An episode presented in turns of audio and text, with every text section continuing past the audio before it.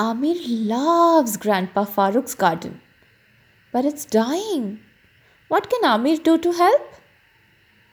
The name of the story is Grandpa Farouk's Garden, written by Matthew Kalil, illustrated by Sam Van Riet, published by Book Dash, and narrated to you by your Monali Masi from Nashik.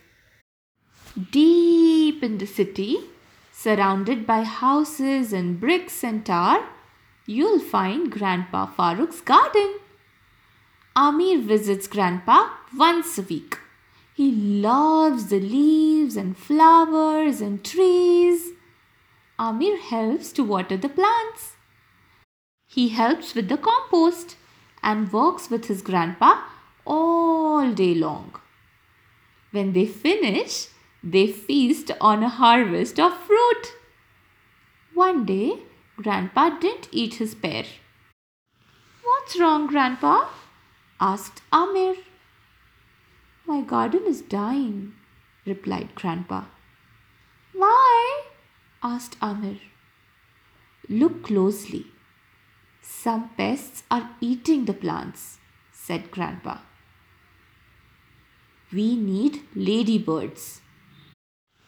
They are the bugs that eat the pests that kill the plants. Without ladybirds, the garden will die. I'll bring you a bug or two, said Amir.